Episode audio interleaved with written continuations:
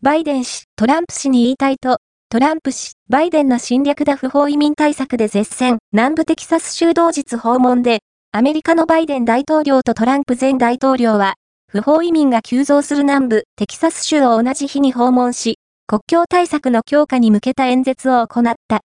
バイデン大統領は、にがつにじゅうくにち、メキシコとの国境があるテキサス州南部の都市を訪れ、ウクライナへの軍事支援と国境、不法移民対策の法案が議会で成立していないことを踏まえ、野党・共和党やトランプ氏の対応を批判した。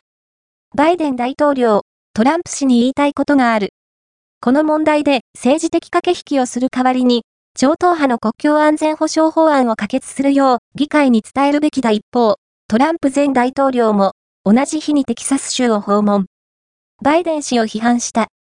トランプ前大統領、バイデンの侵略だ。中国、イラン、イエメン、コンゴ、シリアなどから何千何万という移民の流入を許しているアメリカの不法移民は、年間さんびゃくまんにんに上っていて、大統領選の争点となっている。